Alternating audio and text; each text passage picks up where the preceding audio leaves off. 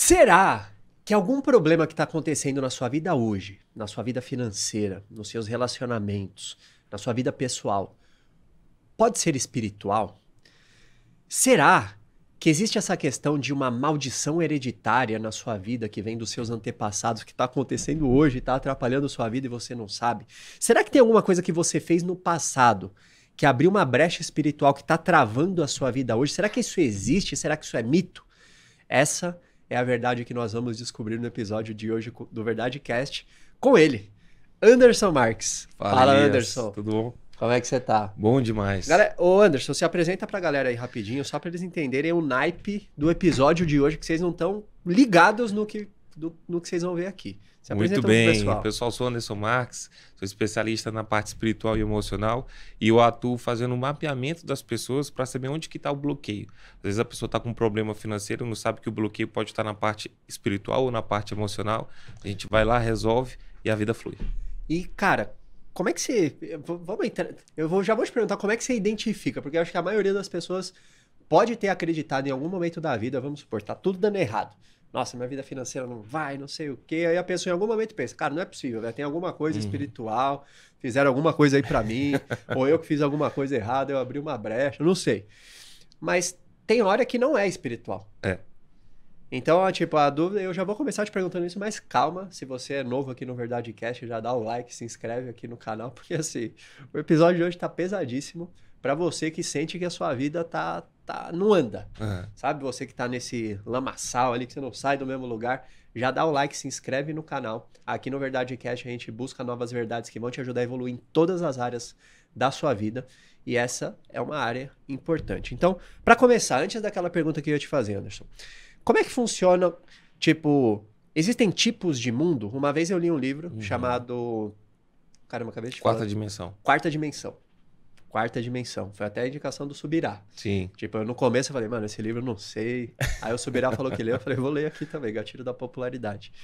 E aí ele fala que existem quatro dimensões, né? Uhum. Tem a dimensão espiritual, a men... não sei se tem mental, uhum. a física, é, como é que funciona o mundo espiritual? Existem tipos de mundo? Um tem poder sobre Sim. o outro? Como é que é essa história? É, isso que eu ia te falar. Existem hierarquias, né? Quem manda em tudo é o mundo espiritual. Então, quando a pessoa tem um problema, que ela vem e me apresenta o um problema, a primeira coisa que eu faço é eliminar as possibilidades de que aquele problema tenha alguma raiz espiritual. Ok, fiz o check lá, depois eu vou falar mais sobre isso. Fiz o, o checklist lá.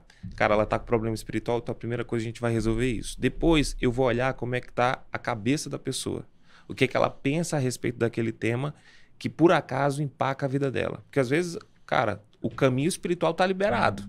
Mas o cara tá com umas ideias que faz com que ele se afaste daquela prosperidade ou daquele resultado de vida. E seriam crenças? Crenças.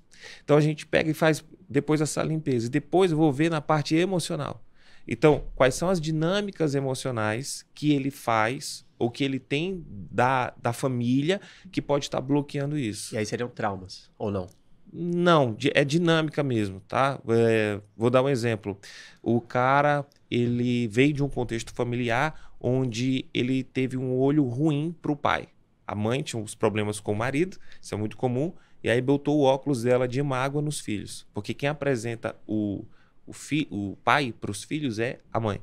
E aí ela empresta aquele óculos, ela que diz: esse aqui é o cara do seu pai, ou então esse aqui é o banana do seu pai. Hum, e aí. A opinião da mãe sobre o pai vai determinar como os filhos veem o pai? Total. Total. Caraca. Total. Quem apresenta, porque o primeiro contato da criança é com a mãe. E aí depois é que ela mostra o pai. Nossa. Então, é, nós enxergamos nosso pai em primeira instância pela ótica da mãe. Então, o, quais são os prejuízos disso? Existem vários, né? Depois a gente vai ter um episódio só para falar disso. Mas esse filho pode ficar com mágoa do pai, esse filho pode ficar distante da energia masculina do pai, e ele vai ficar com a energia mais da mãe, com a energia mais feminina. E aí isso vai ter impactos na prosperidade dele, porque o, a energia do pai é que traz crescimento, é que traz tração para o cara ir em busca, né? Então isso também pode estar empacando. Então basicamente o que a gente faz é Uh, ele veio com um problema, a gente pega a parte espiritual, vê quais são as portas que ele pode ter aberto, a gente vai falar sobre isso. Resolvemos isso, parte mental, parte emocional, e aí depois é só plano de ação e colocar em prática. E por que, que isso é legal? Assim, eu vou falar um pouco da minha história, né? É, você já se pegou numa situação, cara, eu tô fazendo a coisa aqui bonitinho, certinho, mas parece que não anda. Sim. Poxa, será que tem algum problema comigo? Não é possível, cara. Dá Tem certo pra todo mundo. Dá certo para todo mundo, menos para mim. Tem gente que faz menos do que eu e tá prosperando, tá rompendo. O que que tá acontecendo? E aí foi quando eu fui entender que não é só a dimensão física. Eu tenho que ter a dimensão espiritual, a dimensão emocional, mental e a física. Então é essa hierarquia, basicamente. Tá. E existem princípios espirituais que a gente pode falar, cara, se eu. Porque assim, é um mundo invisível, né? Então, o grande problema, eu acho, que é tipo, beleza, é tipo a lei da gravidade, a gente não vê, mas se a gente pular do prédio, a gente É vai, afetado por ela. vai dar aquela esborrachada no chão. E como é que eu. Qual, é- existem uma matriz assim de fala, cara, esses são os sete princípios espirituais que agem no mundo físico, ou são muitos? Como é que funciona isso? Pra eu saber, porque às vezes eu posso quebrar um princípio espiritual sem saber, ou eu posso acessar alguma coisa boa sem saber e não sei É. replicar isso. Como é que funciona isso? Tem, tem, tem. Tem. mapeado isso, esses princípios? É, são, são leis, né? Então, Leis. assim, a Bíblia, ela, ela não é um livro religioso. Pode até ser, mas a Bíblia, ela é um conjunto de leis. Então, imagina que a Bíblia é como se fosse a Constituição. Tem várias leis. Essas leis, elas regem o mundo espiritual, que rege tudo da nossa vida. Tudo. E aí, quando eu obedeço a essas leis, eu sou beneficiado por elas, mesmo sem saber, independente de, de credo, O cara pode ser ateu, se ele obedecer. se ele leis. obedecer as leis e os princípios, ele vai prosperar, fato. Mas se eu infrinjo, mesmo não conhecendo, né? Se você, por exemplo, está numa cidade nova, você não sabia que aquele lugar lá tinha, sei lá, um pardal e você infringiu uma norma de trânsito, você vai receber a multa. Então, o mundo espiritual é da mesma forma. Se você, mesmo que você não saiba, se você infringe, você recebe as consequências disso. E na Bíblia existem várias leis, né? Uma das leis diz que os céus, as regiões celestiais, são governadas pelo Senhor, mas a terra ele deu aos filhos dos homens, ou seja, é, o único ser legal que tem legalidade de fazer qualquer coisa sobre a terra é o ser humano. Então, isso aqui começa a mudar o jogo. Por quê? Se eu quiser entrar na tua casa, quem tem a, o domínio sobre a tua casa é você. Então eu vou precisar da tua autorização para entrar na tua casa. O mundo espiritual é do mesmo jeito quando a gente fala com a terra. Então, não, nem, nem anjo, nem o ser espiritual da maldade consegue ter domínio sobre a terra se não for através de alguém que chamou e que convidou esse espírito. Caraca. E como é que a gente chama espíritos? Através das nossas ações, das nossas decisões. Toda vez que eu tomo uma decisão de acordo com a vontade de Deus, eu abro mais uma porta para que o Espírito de Deus venha e me influencie de alguma forma. Mas quando eu desobedeço isso, eu abro uma porta para que espíritos da maldade venham e me influenciem de alguma forma. E aqui eu quero abrir um parênteses, porque quando a gente fala assim, ah, fulano tá com a atuação de um espírito da maldade, a galera lembra daquele pessoal da TV, né, que tá sem controle do corpo e tudo. E isso pode até ser, em alguns casos, uma atuação, né, de espíritos da maldade. Só que existe um outro tipo de atuação que é muito mais perigosa, porque essa a gente não consegue ver, que é a influência sobre os nossos pensamentos e sobre as circunstâncias. Então, ah, não sei, acho que vai pegar aqui, né, o copo. Imagina que esse aqui é a pessoa, né? E ao redor ficam aqui os espíritos. Quando ela toma uma decisão contrária à vontade de Deus, vem aqui um espírito da maldade e fica mais próximo e começa a sugestionar. Hum. Para quê? Para que essa pessoa comece a tomar decisões cada vez mais contrárias à vontade de Deus, abra mais portas e eles consigam ter cada vez mais domínio sobre essa pessoa. E aí a vida dessa pessoa vai ladeira abaixo. Então, vamos trazer aqui um exemplo, né? O cara tá aqui e aí vamos supor que ele já tem uma porta familiar e aí vem de, de promiscuidade, por exemplo, e vem o espírito diz assim, ó, cara, você tá sendo bobo, hein? Você tá sendo bobo de ser fiel com a tua mulher. Cara, olha ali aquela mulher lá. Cara, vai. Começa a sugestionar. Trai tua mulher. Pega isso que não é teu. Faz esse negócio Ninguém tá vendo. Ninguém tá vendo. Cara, você não é de ferro. Esse diálogo. Você merece, né? Você merece. Todo mundo faz, né? Esse diálogo, né? Ele é. ah, eu ia usar um termo aqui que eu não vou usar, mas ele é perigoso. Porque é justamente esse diálogo, essa conversa, que faz com que eu me convença de que eu posso fazer isso, e aí eu vou lá e tomo ação. Na hora que eu tomo ação, eu abri uma porta no mundo espiritual. Como você, por exemplo, abrisse a porta da sua casa para alguém entrar. Então você abriu uma porta para a sua vida. Aquela, aquele espírito agora tem acesso à sua vida para continuar te influenciando. E aí você vai tomando mais decisões erradas até que chega um ponto, cara, que você nem pensa mais. Você já está no vai... piloto automático. E aí, qual que é a função de todo espírito da maldade? Te levar à morte. Ele veio para matar, roubar e destruir no final. É a morte. Morte de sonhos, morte de projetos, morte de vida. Então ele veio para atazanar tudo. É. Tudo se, que você se faz. Se você abrir a porta, é isso aí que acontece. E beleza. Então essa é a base de tudo, né? Sim. A base é que o homem, ele tem autoridade, só que ele dá, dá autoridade, ele pode transferir essa autoridade, tipo, ele pode falar, Cara, eu quero que a minha vida seja um canal para Deus uhum. ou um uhum. canal para o pai da ilusão. Né? Você tem que escolher quem que, você, quem que vai governar a sua vida. Alguém vai governar. Espiritualmente, não existe neutralidade no mundo espiritual. Alguém está governando mais a sua vida. Se não for o reino da luz, é o reino das trevas. Não existe meio termo no mundo espiritual. E quem decide isso sou eu, através das minhas decisões no dia a dia. E existe um mapeamento de ações que eu tomo que podem abrir determinadas situações? Existe. Por exemplo, eu roubei, eu tô abrindo uma porta para tal coisa. Eu é. forniquei, que era uma. Uhum. oh, me fala as portas que eu abri aí na minha época da ilusão, porque assim. Vamos fazer um mapeamento do Elias e deixar na internet, hein? Vamos mapear, beleza. Eu tava lá, eu sem consciência que eu estava fazendo algo errado. Eu não tinha consciência que eu estava fazendo algo errado. Na minha cabeça, eu sou um homem solteiro. Sou um homem solteiro. Tudo certo.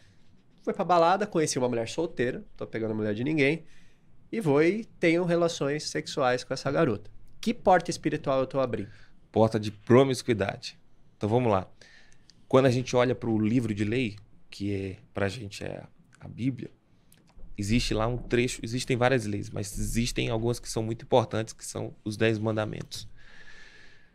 Todo todo o texto da Bíblia ele foi escrito por homens inspirados por Deus, mas os dez mandamentos, o trono de Deus desce no Monte Sinai e ele mesmo escreve em tábuas os dez mandamentos, para você ver o grau de importância que isso tem para Deus. Então, quando ele coloca lá, olha, não mata, não tenha outra mulher que não seja sua esposa, é, não rouba, ele não está preocupado com a pessoa que vai morrer ou roubar, porque aqui morrer, por exemplo, o espírito volta para Deus que o criou e o corpo volta para o pó. Mas a pessoa que matou, ela abriu uma porta para que espíritos de morte entrem na vida dela e influenciem de alguma forma.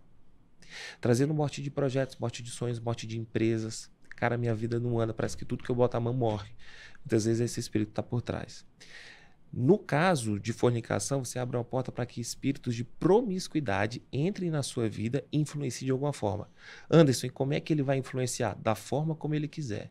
Naquela hora você deu uma procuração na mão do pai da ilusão e ele vai usar da forma como ele quiser. Como é que o espírito de promiscuidade age? Ele vai agir com toda a parte de disfunção sexual. Então vamos lá. Projeto original de é sempre assim que o pai da ilusão age. Sim. Deus cria um projeto original e ele vai lá e distorce isso. Então o projeto original de Deus é que você tenha uma vida prazerosa sexual com a sua esposa. Tudo que é ao contrário disso, ele vai influenciar.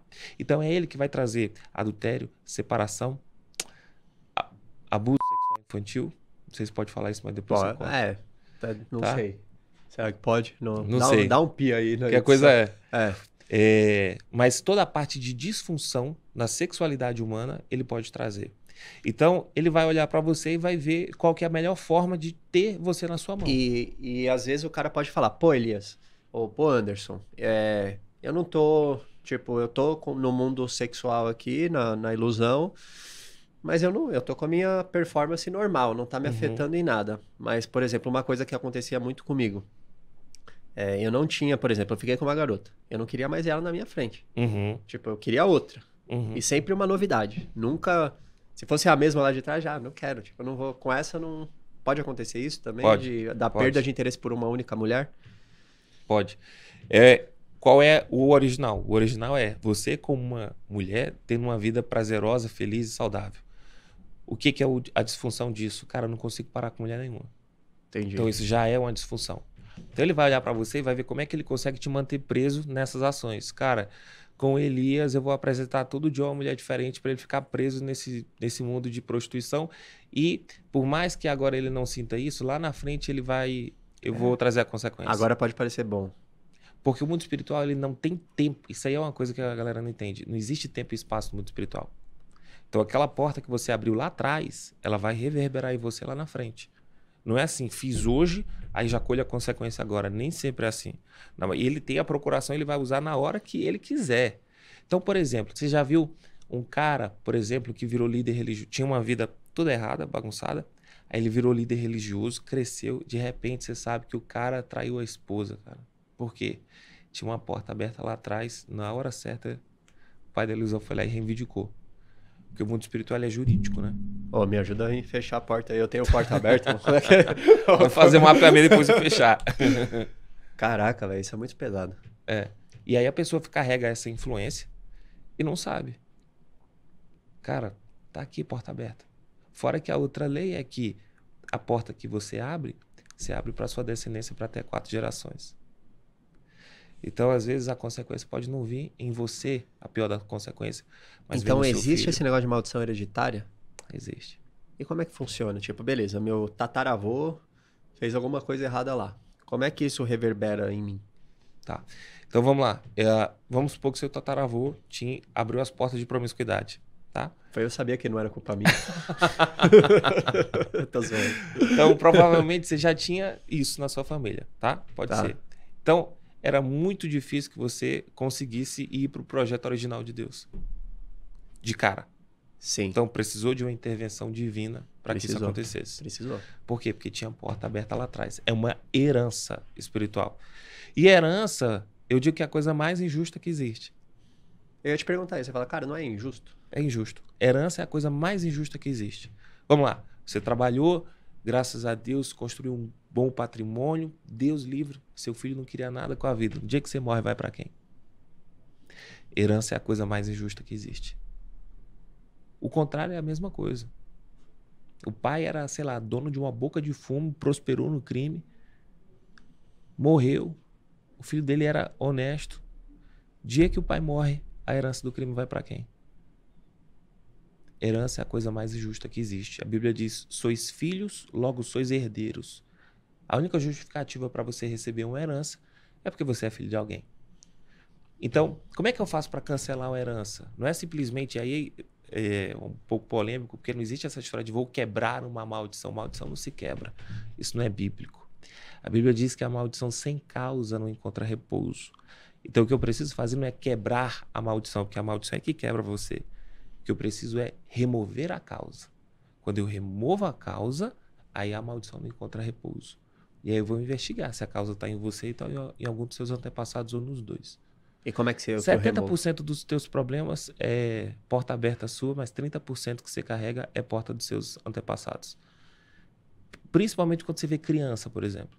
Criança não tem pecado. Então, você vê uma criança sofrendo, você pode ver que é problema dos pais. A gente teve um caso de um, uma situação que a, a, a filhinha deles não, não conseguia é, é, se alimentar direito e estava com um problema sério já, entrando já num, numa doença assim grave. E aí a gente foi investigar, tinha porta de morte aberta dos pais, né? Através de aborto. E aí a gente foi, orou, removemos a causa. A menina começou a comer imediatamente. Caraca. Porque o mundo espiritual é muito rápido, né? É instantâneo. Você faz aqui, pô. Isso pra, pro cara reivindicar, às vezes demora, mas pra eu, não vou dizer quebrar, mas pra eu anular, Remo- é. remover é rápido. É, é igual na Terra, por exemplo. Você tem, eu tenho uma herança, sei lá, um tio meu morreu, deixou uma herança pra mim, cara, mas eu não quero essa herança, sei lá, é um, um prédio, sei lá, uma herança que eu não quero. Não adianta simplesmente dizer, eu não aceito essa herança. Não existe isso. Eu tenho que ir diante do juiz, eu tenho que dizer, olha, eu realmente sou sobrinho do fulano de tal, mas eu quero entrar com um processo de cancelamento de herança. O juiz vai achar estranho, depois vai entender, vai dar prosseguimento nisso e eu vou cancelar isso. Mesma coisa no mundo espiritual. O mundo espiritual ele tem um tribunal. Isso é visto em várias, vários locais da Bíblia. Então, Deus é o justo juiz, o pai da ilusão é o nosso opositor, o promotor, Jesus é o nosso advogado. Então, eu tenho Ah. que ir diante de Deus Então, o pai da ilusão é cancelar. aquele cara que fica lá no, tentando te incriminar. É. Caraca, velho. Então, isso aí acontece, por exemplo, você nunca viu alguém dizendo assim, cara, eu tava lá no mundão fazendo tudo, tava tudo bem na minha vida. Foi eu mudar de vida, converter, parece que, pô, começou a dar um monte de problema. Porque o pai da ilusão, quando você estava fazendo a vontade dele, ele não estava nem aí para você. Na hora que você mudou de lado, ele disse assim: agora deixa eu pegar tudo que eu tenho contra você, meu dossiê aqui, ó. Ah. então deixa eu ver agora quais ele são as portas Ele usa no momento certo, ele não vai usar enquanto você tá. Pode até dar uma beliscadinha. Ele tem uma ali. característica muito interessante. Aliás, duas. Ele é paciente e persistente. Ele sabe a hora certa de agir. E ele é persistente. Ele sabe que no final ele perde, mas ele se levanta todo dia como se não fosse perder. Cara, é chato, né, mano? Aquele volante, toda hora o meia pega a bola, ele dá uma, é. ele não para de. Nossa. E às e... vezes a gente sabe que vai ganhar, mas levanta como se fosse perder, né? Entendi. E, cara, vamos lá. Vamos falar de parte prática. Uhum. Quais são as ações que você vê hoje no mundo da. Vamos, pega um jovem um cara ali de 20, seus 20, 30 anos, uma mulher de seus 20, 30 anos, 40, enfim, uma pessoa ali que está trabalhando, está curtindo, está vivendo, ou até uma pessoa que já está nos caminhos da verdade, mas que às vezes ela pode cometer algum erro ou não. Quais são as ações que você fala, cara, isso não, daqui... E pior, pode ter cometido, não fechou a porta e está apanhando dentro do, tá, do reino eu da vou luz. chegar na parte de fechar isso depois, tá. mas vamos falar das ações. Cara, qual as... fala umas cinco ações aí, uma por vez, e cada ação você fala a porta que ela abre. Tá. E então, tem como abrir porta boa também? Tem. Opa, tem. vamos falar disso também. já dá o likezão, já se inscreve aqui no canal que vamos falar da parte boa. Tem. Então vamos lá. Uh, vamos, vamos falar de uma coisa que é, infelizmente está ficando cada vez mais comum hoje, né? O cara dormiu com uma garota, ela engravidou, solução para isso, aborto. Quando você faz isso, estou falando a nível espiritual, tá? A nível espiritual, é uma morte. Você derramou o sangue inocente. Então, naquela hora, você abre uma porta para que espíritos de morte entrem na sua vida e influenciem de alguma forma. Como é que o espírito da morte pode influenciar? Ele pode trazer esterilidade sobre aquele casal. Uh, ah, para o homem, tem uma consequência maior. Né? Geralmente, os filhos que ele aborta são os primeiros filhos que ele teve na vida. Então, a Bíblia chama os primogênitos de primícias da virilidade. Então, espiritualmente falando, você pega seus primeiros filhos, as primícias da sua virilidade, e entrega para o espírito da morte. Resultado, a sua virilidade fica atrelada ao espírito da morte, e aí você vai ver que esses homens vão ficar impotentes, tem essa tendência de ficar impotentes. A longo, é, é, não, não, não tão tarde assim, digamos, né? Ah, morte de sonhos, morte de projetos, então, cara doença sem explicação. Pode numa depressão, ficar de cama. É, depressão para a gente é caminhando para a morte. Ele está olhando para a morte, ele está atrelado à morte, né? Hum. Uh, doença sem explicação, crianças é, que, que não conseguem vir a vida, né? Abortos espontâneos, uh, aquele câncer daquela mulher de 40 e poucos anos, quando você vai ver, tem uma porta de, de câncer, de morte, de aborto lá atrás. Então, assim, é prejuízo para ele e para todo mundo que vem depois. Caraca. E outras, vamos lá. Uh, coisas mais simples, assim. Às vezes o cara nunca. Não Esse é o caso extremo, né? Sim, sim. Caso extremo, eu acredito que a maioria das pessoas nunca fizeram isso, sim. né?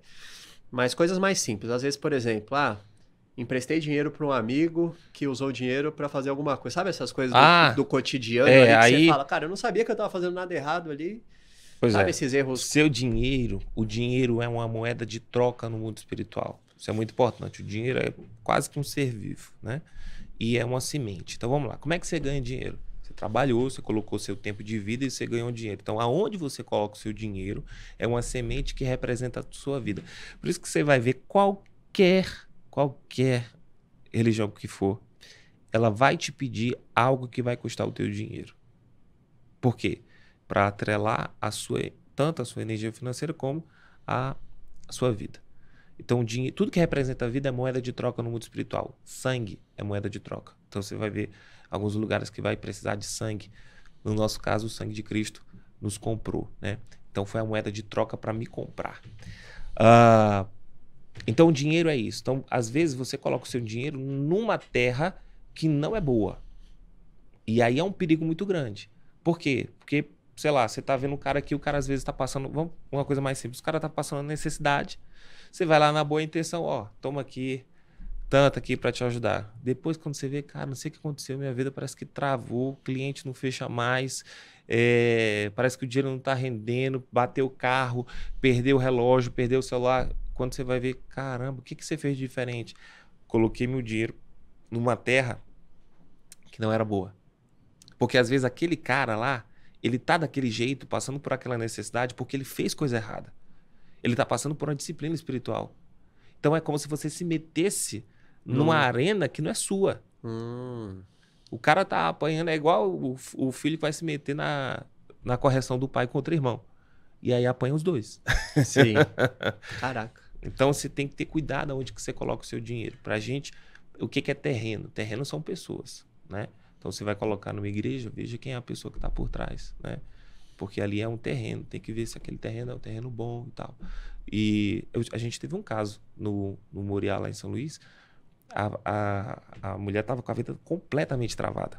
O marido deixou ela com um carro, um, um Fiesta de, de sete anos que mais deixava ela na mão do que outra coisa. O apartamento ela estava para ser despejada. É, o ela trabalhava, mas o chefe não deixava ela pagar as contas, né? E aí, quando ela foi fazer o mapeamento, ela viu que ela tinha emprestado dinheiro para uma amiga, a amiga tinha comprado um remédio para abortar. Então, ela linkou o dinheiro dela com o espírito da morte, E sem ela saber. sem ela saber. Fizemos a remoção, né? A gente vai entrar nisso e tudo. Cara, um mês ela foi contemplada no consórcio que ela estava participando, trocou de carro. Dois meses depois ela mudou de emprego. Três meses depois ela conseguiu ser sócia de uma. Não, seis meses depois ela conseguiu ser sócia de uma loja numa avenida super bacana que tem lá na cidade. Cara, esse é o mundo espiritual. Caraca. Isso não tem nada a ver com teologia da prosperidade, né? Então, vou falar uma coisa polêmica aqui. Posso? Pode, pode. fa- Galera, Vamos lá. vocês querem ouvir uma coisa polêmica? Fala uma coisa polêmica. É, tô falando aqui com todo amor e carinho, tá? E respeitando as visões diferentes. É, quando a gente fala teologia da prosperidade, a gente lembra daquela galera que vende a fé, Sim. né? Que Vai comprar o feijão e vai É. céu e não sei o o feijão e tal. Eu não tô. Infelizmente, o termo é bom e ficou atrelado a uma prática ruim. Entendi. Então, eu sou a favor do termo. Por quê? Meu pai é rico, cara. Meu Deus é rico. Eu não, não vou. Eu não fiz aliança com Deus de pobreza. Eu fiz aliança de prosperidade. Então, a minha teologia é da prosperidade. Tem que ser. Eu vim do céu. No céu não tem escassez, não tem necessidade. Vou fazer uma teologia de pobreza? Não existe isso. Para mim, teologia de pobreza não existe. Existe teologia de prosperidade. Agora, infelizmente, o tempo ficou atrelado a práticas que não são bíblicas. E isso aí que a Entendi. gente tem que dividir. E existem. Vamos lá, a gente falou da, um pouquinho da parte ruim, vamos falar da parte boa. Existem coisas que eu posso fazer na minha vida que vão abrir portas espirituais para que eu tenha mais prosperidade? Com certeza. O quê? Por exemplo, o que, que eu recomendo, cara? Primeira coisa. Vi que eu coloquei meu dinheiro no que eu não devia. Lembrando que toda vez que você coloca o seu dinheiro naquilo que não devia, o seu dinheiro ele entra numa economia. Então vamos lá. Eu fui na igreja, eu coloquei o dinheiro ali numa causa. Não é só que o meu dinheiro entrou ali no- na conta da igreja. Meu dinheiro entrou na economia do céu. Ele vai ajudar nas contas do reino. Agora, quando e eu vou num lugar e eu compro algo que não é de acordo com os princípios de Deus, o meu dinheiro entrou naquele reino lá também, Entendi. no Império das Trevas. Então, primeira coisa que eu faria, cara, cheguei agora, quero fechar minhas portas, quero. Primeira coisa que eu preciso aqui é ajeitar minha vida financeira. Faça uma oferta de remissão. O que é oferta de remissão? Oferta de remissão é, Deus, eu entendi que eu coloquei o meu dinheiro naquilo que não era bom. Eu desonrei, eu dei, eu peguei o dinheiro do trabalho que o Senhor me deu, porque tudo que nós temos foi Ele que deu, e coloquei numa coisa que não é boa. E agora eu quero fazer uma oferta com uma- um propósito, com uma intenção de fazer uma remissão da minha vida financeira, zerar a conta. Então, não é uma oferta pelo pecado. A oferta pelo pecado foi Jesus Cristo que fez. É uma oferta de remissão das consequências disso. Isso tem várias bases bíblicas, né? Que aí eu poderia. Eu estou falando da parte prática, né? Porque a gente não tem tanto tempo assim. E mas é isso. Aí você faz a oferta de remissão. A oferta de remissão ela tem que ser entregue na mão de um. Em mão é jeito de falar, pode ser com transferência, enfim. Sim. Mas tem que ser em alguém que vai entender o que você está fazendo, vai orar sobre você, desligando a sua vida financeira do reino das trevas e ligando a- a- ao reino de Deus. Então não é o Isso é dízimo. fantástico. Não. Dízimo é o quê? 10% daquilo que chega na minha mão. Então, ah, você tem um salário lá de 10 mil, Mil reais. mil reais, você vai colocar dízimo, tá? Que são as primícias. Também é uma Então, coisa que tem muito preconceito hoje. É, infelizmente. Cara, mas o dízimo é tão importante. É. Primeira coisa que o dízimo faz é tirar de você a mentalidade de pedinte. Então ele começa a alterar a tua crença de identidade. Porque a maioria das pessoas diz que não vai dar o dízimo porque, cara, como é que eu vou dar? Eu que preciso receber. Então a primeira coisa que você chega numa igreja é dizer assim: não, você tem para dar. Ninguém é tão pobre que não possa dar, nem tão rico que não possa receber. Você já começa a alterar a sua mentalidade. Tipo, Cara, eu sou doador, só doa quem tem. Então isso para efeito de crença, aí a gente entra no mundo emocional, tem um impacto muito importante. Segunda coisa é que você está consagrando, né? Você está pegando uma parte para consagrar o todo. Então, as tuas finanças elas ficam abençoadas. E a terceira coisa é que você está devolvendo. Ninguém dá dízimo, você devolve o dízimo. O dízimo não é seu. Hum, E a Bíblia tem um termo muito claro para quem não faz isso: ladrão de Deus. É a Bíblia que fala, não sou eu. caraca. Deus aparece para o povo e diz assim: vocês me roubam. E vocês me perguntam: quem me roubais? Nos dízimos e nas ofertas. Então, assim, se eu fosse você, roubar um ser humano já dá BO, imagina roubar Deus, né? Então é bom não. E o que que eu sei, por exemplo, tem muito essa questão do Antigo e Novo Testamento. Tá.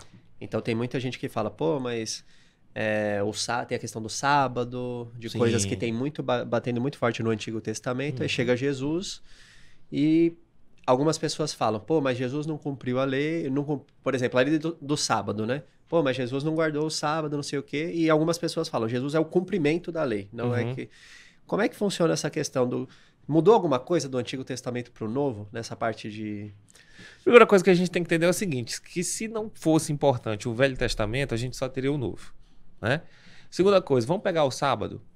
O sábado, ele não se refere, o termo sábado não se refere a um dia da semana apenas, ele se refere a um tempo de descanso. Tanto que você vai ver na É um lei, princípio, né? tanto que você vai ver na lei, que além do sétimo dia existia o sétimo ano, que era o ano sabático, né?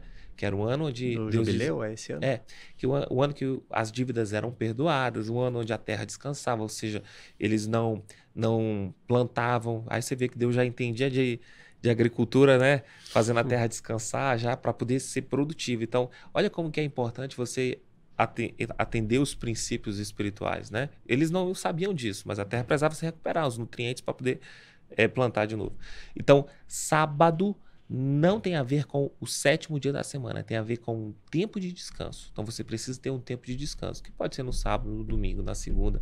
O importante é que você cumpra esse princípio. A mesma lei que fala do sétimo dia fala do sétimo ano. Então quem guarda o sábado deveria guardar também o sétimo ano, um ano inteiro sem trabalhar. Olha que beleza. Mas não é disso que a Bíblia se refere. A Bíblia se refere de um tempo de descanso. Animal.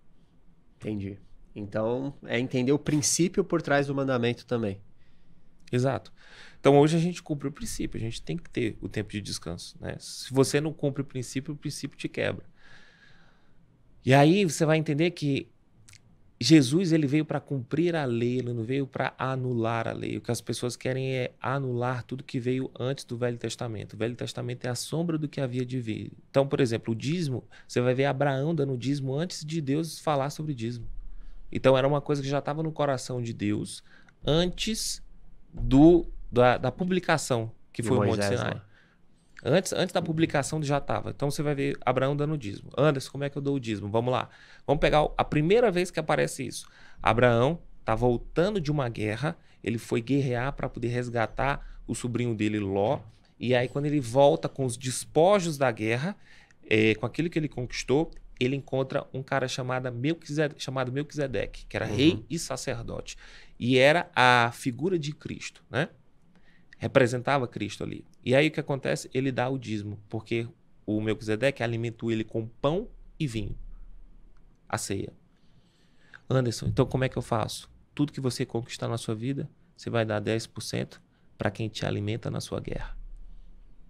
Animal. Onde que eu dou meu dízimo? Quem te alimenta espiritualmente? Quem está com você na sua guerra? É lá.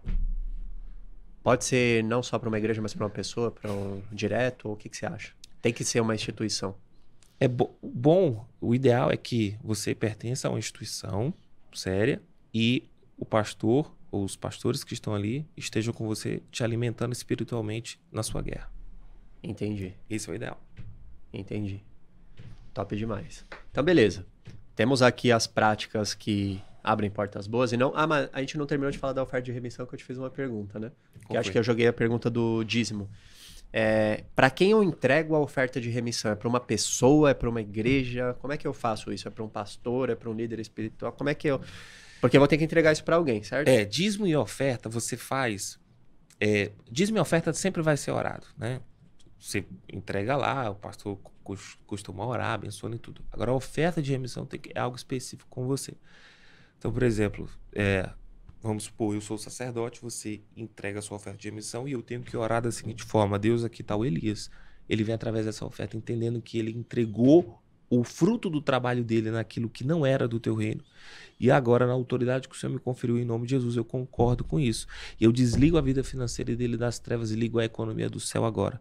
Todos os espíritos que militavam contra a vida financeira dele agora sejam agora repreendidos. Em nome de Jesus, eu declaro a bênção do Senhor sobre a vida dele. Então, o que eu faço é desligar a tua vida financeira das trevas e ligar a economia do céu. Caraca. Porque existem espíritos que atuam para poder. E como é que você identifica? Beleza, vamos lá. Como é que você identifica se eu. Fi... Vamos supor, eu não sei. Eu, às vezes, emprestei dinheiro para alguém e não sei se essa pessoa usou ou não. Como é que você identifica se a minha vida financeira está atrelada com, com as trevas? Bom, primeiro, existem alguma dessas práticas que você fez? Então, você já sabe que tem porta aberta. Pô, se eu já sei que tem porta aberta, eu já vou fechar, não vou esperar a consequência vir. Entendi. Agora, a outra forma é, pelos frutos, eu conheço a árvore. Se você está com febre, coriza, eu sei que você está gripado. Então, eu vou ver quais são os sintomas que isso já está tendo na tua vida.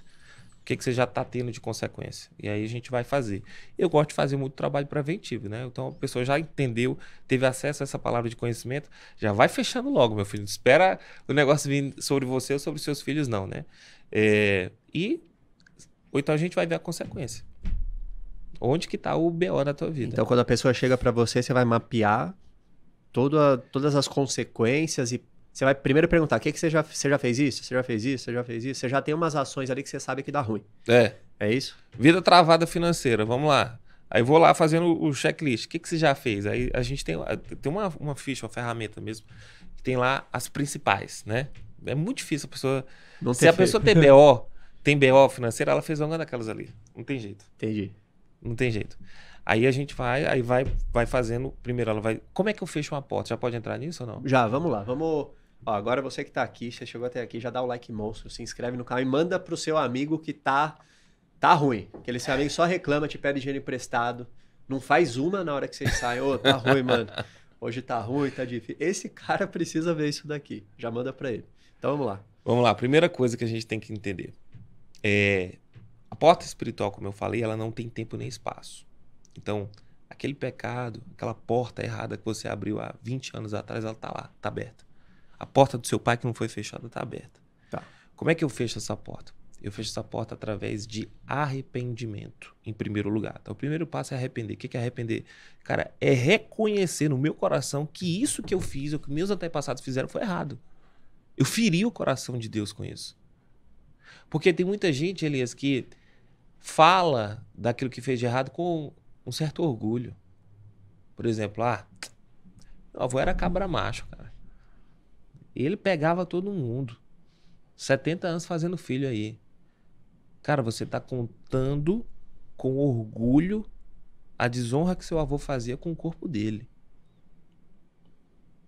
E isso é muito sério, porque existem muitas consequências quando a gente vai falar é, de promiscuidade. O número de filhos que crescem sem pai é absurdo por causa disso. O Brasil está crescendo demais o número de, de crianças que não têm o nome do pai na, na, no documento. Então isso é criado pelo pai da ilusão. Por quê? Porque uma criança que cresce sem pai, ela cresce sem identidade. Porque quem vai dar identidade é o pai. A gente vai falar disso mais. Né? Me perdi aqui no que eu estava falando. É do arrependimento. Ah, tá, do arrependimento. Então, às vezes, a pessoa ela conta com orgulho de uma coisa errada que foi feita. Então, a primeira coisa, cara, eu reconheço que isso foi errado. Eu reconheço que, sei lá, meu, meu, minha avó, que era uma santa vovozinha, cara, infelizmente foi mais nova. Quando ela foi mais nova, ela tomou um chazinho de canela lá e fez um aborto. E isso foi errado. Eu reconheço que eu coloquei meu dinheiro no que não era legal. Eu reconheço que eu peguei uma coisa que não era minha e isso foi errado. Né? Eu não vou contar com, com orgulho isso. Então, a primeira coisa, reconheci que é errado. Beleza. Me arrependi, ok. Segunda coisa, você tem que trazer para a luz. E aí é que mora o grande impedimento, porque geralmente as pessoas não querem confessar aquilo que foi feito. Tá, trazer para luz é contar para alguém. Contar para uma pessoa que tem autoridade para te tirar daquele lugar. Não é para qualquer pessoa. Não é para qualquer um. Não. É, você vai contar para alguém que, primeiro, entende disso e que vai te desligar, te tirar daquele lugar. Porque tudo que eu não conto, eu mantenho nas trevas, na jurisdição das trevas, está escondido e o pai da ilusão tem autoridade para trabalhar com isso. Quando eu jogo para a luz, aí pronto. Aí Deus começa a, a conseguir me ajudar. Então, eu confesso com arrependimento. Peço perdão por isso. E uma outra pessoa vai orar comigo, concordando com aquela, com aquela oração de arrependimento, e vai me desligar a minha vida do mundo espiritual daquele lugar. Seja financeiro, seja promiscuidade, idolatria também, que é uma porta gigantesca para um monte de coisa. E aí me tira desse lugar e me liga a, a herança da cruz.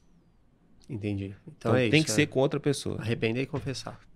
Confessai-vos uns aos outros para que sejam curados. Então não existe assim. Ah, eu pequei e agora eu vou pedir perdão a Deus. Beleza. Quando você pede perdão a Deus, gente, eu estou falando de consequência na terra. Hum. Maldição é consequência na terra. Não é vida, não é salvação. Quando você peca e você se arrepende, você resolve a tua vida com Deus. Se você morrer, você vai para o céu. Mas a tua vida aqui na terra que está travada. Eu estou falando disso. Para remover isso, para ser curado disso, eu preciso confessar para alguém. E esse alguém orar por mim. Então, o que a gente está falando aqui no episódio é vida na terra. É destravar a tua vida pelas leis espirituais. Caraca. Então, se eu confessar direto para Deus, eu não, não vou tirar consequência. Vou trazer um caso bíblico. Traz. Davi olhou Batseba, que era a mulher de Urias, estava lá tomando banho, se interessou pela mulher do cara e estava em guerra o país. Ele disse assim: Cara, manda Urias, que é o marido dela, pro frente de batalha, que com certeza ele vai ser morto e eu pego a mulher. Urias foi morto. Davi se deitou com Batseba. Ele abriu duas portas. Uma, porta de morte. Duas, porta de promiscuidade. Ok? Interessante que a Bíblia diz que Davi foi um homem de sangue. Ele matou muita gente, mas a única morte que Deus cobrou dele foi Elias. Urias. Foi Urias. Oh, não me mata não. É? Única que foi Elias. Tá foi Urias, desculpa. Então, a, a única morte que ele cobrou foi essa. Aí, ele vai ser repreendido pelo profeta. Aí ele cai em si, meu Deus, arrependimento. Beleza. Ele se arrependeu, Deus me perdoe e tal. Aí o profeta volta. Por causa do teu arrependimento, Davi, você não vai morrer. O que, que é você não vai morrer? A gente tem que lembrar que a consequência do pecado é o quê? Morte. Então, tua vida com Deus, beleza. Agora tem um problema. O filho que ela está esperando vai morrer. E a espada nunca mais se apartará da tua casa. Ele ia sofrer na terra. Então é. Maldição é isso. É na terra. E aí o bebê morreu. E a partir daí foi uma série de guerras dentro da família de Davi. Quem que plantou isso? Davi. Aí ele diz o seguinte: e agora o que você fez em secreto com a mulher dele, teu filho vai fazer com as tuas mulheres à luz do dia. Que é outra consequência também. O que uma geração faz em secreto, na outra acontece e vem à luz. E aí houve incesto, irmão com irmã, e uma série de outras questões de promiscuidade. Então, ele abriu duas portas aí. Agora vamos falar de coisa boa também, né? É, você é louco, os caras devem estar em choque lá, cara. falar de coisa boa. Davi, apesar de tudo, tinha uma aliança com Deus. Então ele abriu portas boas. Salomão vem, filho de Batseba, olha como é que Deus faz, né? Podia ter escolhido qualquer um, mas para remir ele escolhe a, o filho de Batseba para poder reinar.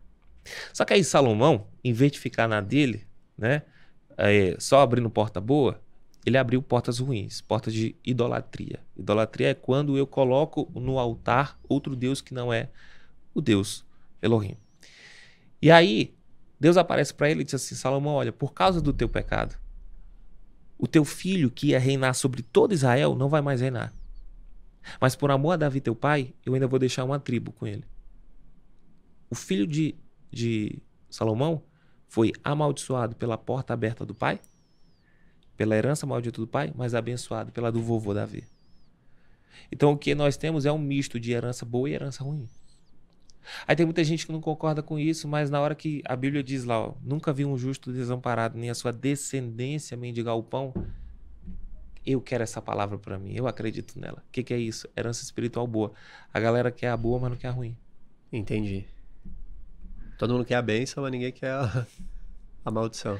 Não, o dia que eu tava com o Bonfim lá, o meu pastor da, da igreja que eu ia quando eu morava, quando eu não morava ainda em Alphaville, ele, ô, você tem que pesquisar, hein? Porque judeu e tal, às vezes você tem.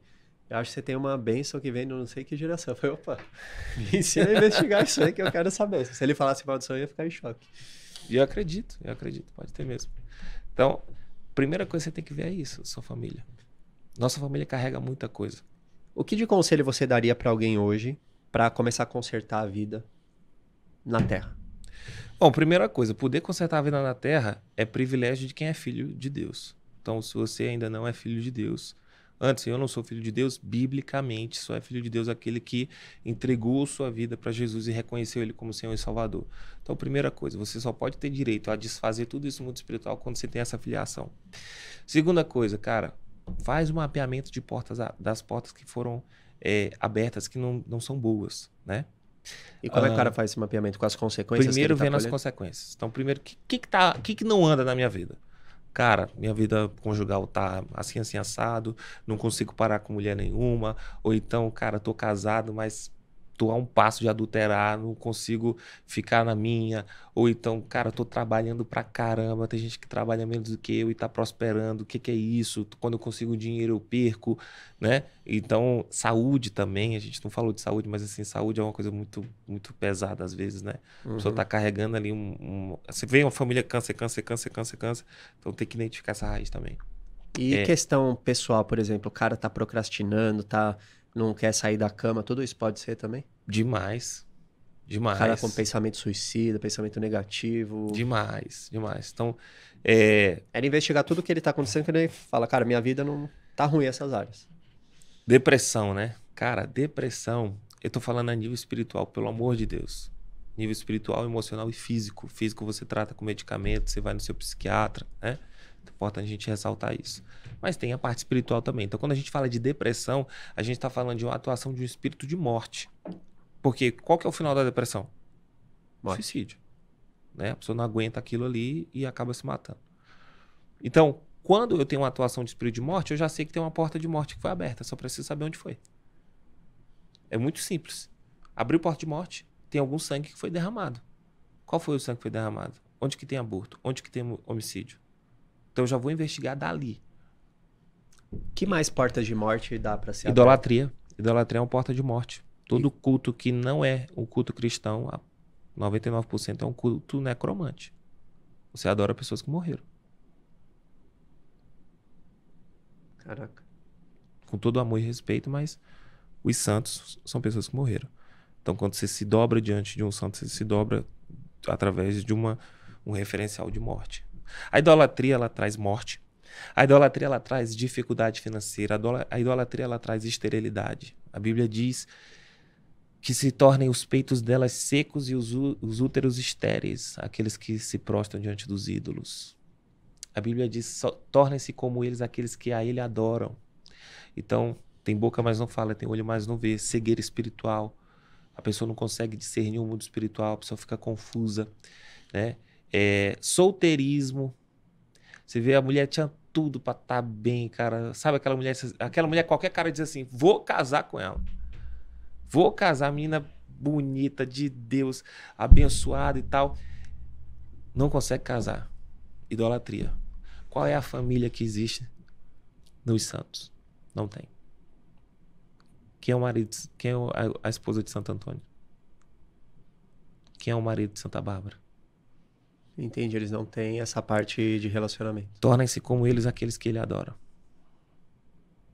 Ah, mas tem a Sagrada Família. A Sagrada Família não, não teve sexo. Você tem lá o menino Jesus, mas não teve sexo. Não tem família ali. que vincula as pessoas é o vínculo sexual. Então, solteirismo, dificuldade financeira. Você sabia que o- os judeus holandeses que foram expulsos do Brasil, eles foram expulsos por causa da idolatria. Eles foram expulsos para Recife, né? Por quê? Porque eles não eram idólatras, vieram, os portugueses expulsaram, e aí eles fundaram, foram para os Estados Unidos, num lugar chamado Nova York, e fundaram a Bolsa de Nova York. A prosperidade do Brasil foi expulsa ali por causa da idolatria. Só você Como botar é que é? Os caras foram expostos por quê? por causa da idolatria. Mas eles eram idólatras e saíram ou eles não? Não, eram judeus. Ah, eram judeus. Mas o povo que estava aqui era idólatra. Hum, Então a guerra, na verdade, foi uma guerra de fé. Só você botar de Recife a Manhattan. Pode botar no Google. Então eles foram expulsos por causa disso. Saíram daqui e foram lá para Nova York. Então você vai ver que a, os lugares de muita idolatria, frequentemente, são lugares de muita dificuldade financeira. Pega o Brasil e pensa. Onde que tem mais idolatria? E onde que tem mais dificuldade financeira? Vou deixar no ar aí a pergunta. Tá. Top. Então, de conselho é mapear, Mapear. Pega o que, que tá de ruim na tua vida tá? e aí você vai vendo, cara, dificuldade financeira. Teve alguma porta aberta dessas que a gente conversou aqui? Coloquei meu dinheiro no que não devia, roubei alguém, fiz um negócio ilícito, comprei uma coisa que não era boa. Oferta de remissão, dízimo. Ah, e claro, tem que passar para atendimento, né? Sim. com alguém para poder desligar. Vida conjugal. Cara, como é que tá a minha vida conjugal? Eu tô me deitando com quem não era para eu me deitar? Né? Eu tô com esses vínculos. Eu senti, é, no- graças a Deus hoje eu tô casado. Né? É, Sossegou. Então, assim, até porque tem um laço de alma, né? Tem e- isso também. E aí a pessoa fica conectada. Aí tem que fazer esse mapeamento e depois sair fechando de uma por uma. A gente faz no, no atendimento, a gente faz isso. Fechar de uma por uma? Uma por uma. Então a gente pega, por exemplo, as portas financeiras, a gente faz a oração fechando isso. Ah, tá, não. Mas beleza. O laço de alma não é de uma por uma mulher, né? Não, Porque você é louco, né? Não, a gente faz o desligamento, né? A gente faz um representa e tudo. É que não dá pra falar algumas coisas aqui, Entendi. mas é, a gente faz lá a oração, porque tem gente que não vai lembrar também, né? De todo mundo. Então, a gente faz lá uma representação que dá pra consertar isso. Cara, se eu for te contar os testemunhos, por exemplo, a gente teve uma pessoa que o a, o cara tava com, com lepra, lepra, né? O encontro foi em Belo Horizonte, o cara tava com lepra. E aí, de repente, ele é curado da lepra e o filho dele, que também tinha lepra, é curado em outra cidade. Caraca. Esse é o mundo espiritual. É o cara que tem problema com, com álcool e o copo que ele costumava beber é quebrado do nada na casa dele. Esse é o mundo espiritual. Anderson, primeiro, duas coisas. Primeiro, como é que. Primeiro, segundo, eu vou te fazer um convite. E primeiro, como é que o pessoal te encontra? Vamos supor que o pessoal, pô, gostaria de passar por um atendimento com você, eu gostaria de conhecer seu trabalho. Aonde o pessoal te encontra? Instagram? Instagram, arroba Anderson Marques. Tudo- Anderson, desculpa, Anderson V Marques. Vai aparecer aí, eu acredito. Fica melhor do pessoal ver, né? Anderson V. Marques, tudo junto. Tudo junto. V de vela. Isso. Anderson V, V de Vitória. Marques. E Isso. com S, né? É, com essa. Anderson V. Marques. Segunda coisa. Cara, eu já te falei algumas vezes como é que eu conheci o Anderson. Você comprou o quê, meu? De algum curso? Foi o legado digital. Foi legado. E a gente fez um, um encontro na sexta, que é um encontro em grupo, e aí entrou o Anderson explicando, pô, meu nicho é tal. Aí eu falei, fala um pouco mais. E ele foi me contando. E aquilo me chamou muito a atenção. Eu falei, cara, isso é muito louco. Sabe? É um. E eu acredito que você deveria alcançar mais pessoas. Você não tá postando ainda, né? Não, não com a frequência que deveria. Cara, tem que postar, né? Tem que postar. Então, toda pessoa que eu vejo que tem muito potencial, eu incentivo ela a começar. E a partir do ano que vem, em janeiro, eu vou começar a fazer minha imersão presencial de três dias Legal. para ajudar a pessoa a destravar nessa área dos conteúdos, para mapear todos os conteúdos, toda a produção de conteúdo, identificar os gatilhos da atenção, é, estruturar essas mensagens para que essas mensagens alcancem as pessoas. Eu quero que as pessoas saiam de lá com os primeiros vídeos gravados, com a minha orientação ali. Uhum. E você tá 100% convidado para estar Fechado. junto. Aí Tô eu te passo depois a. Eu, galera, eu tô definindo as datas, inclusive se você também tem algum conhecimento que você quer empacotar e levar pro mundo, se você não quer deixar. Isso aí traz espírito de morte, não traz, não? Deixar a mensagem morrer?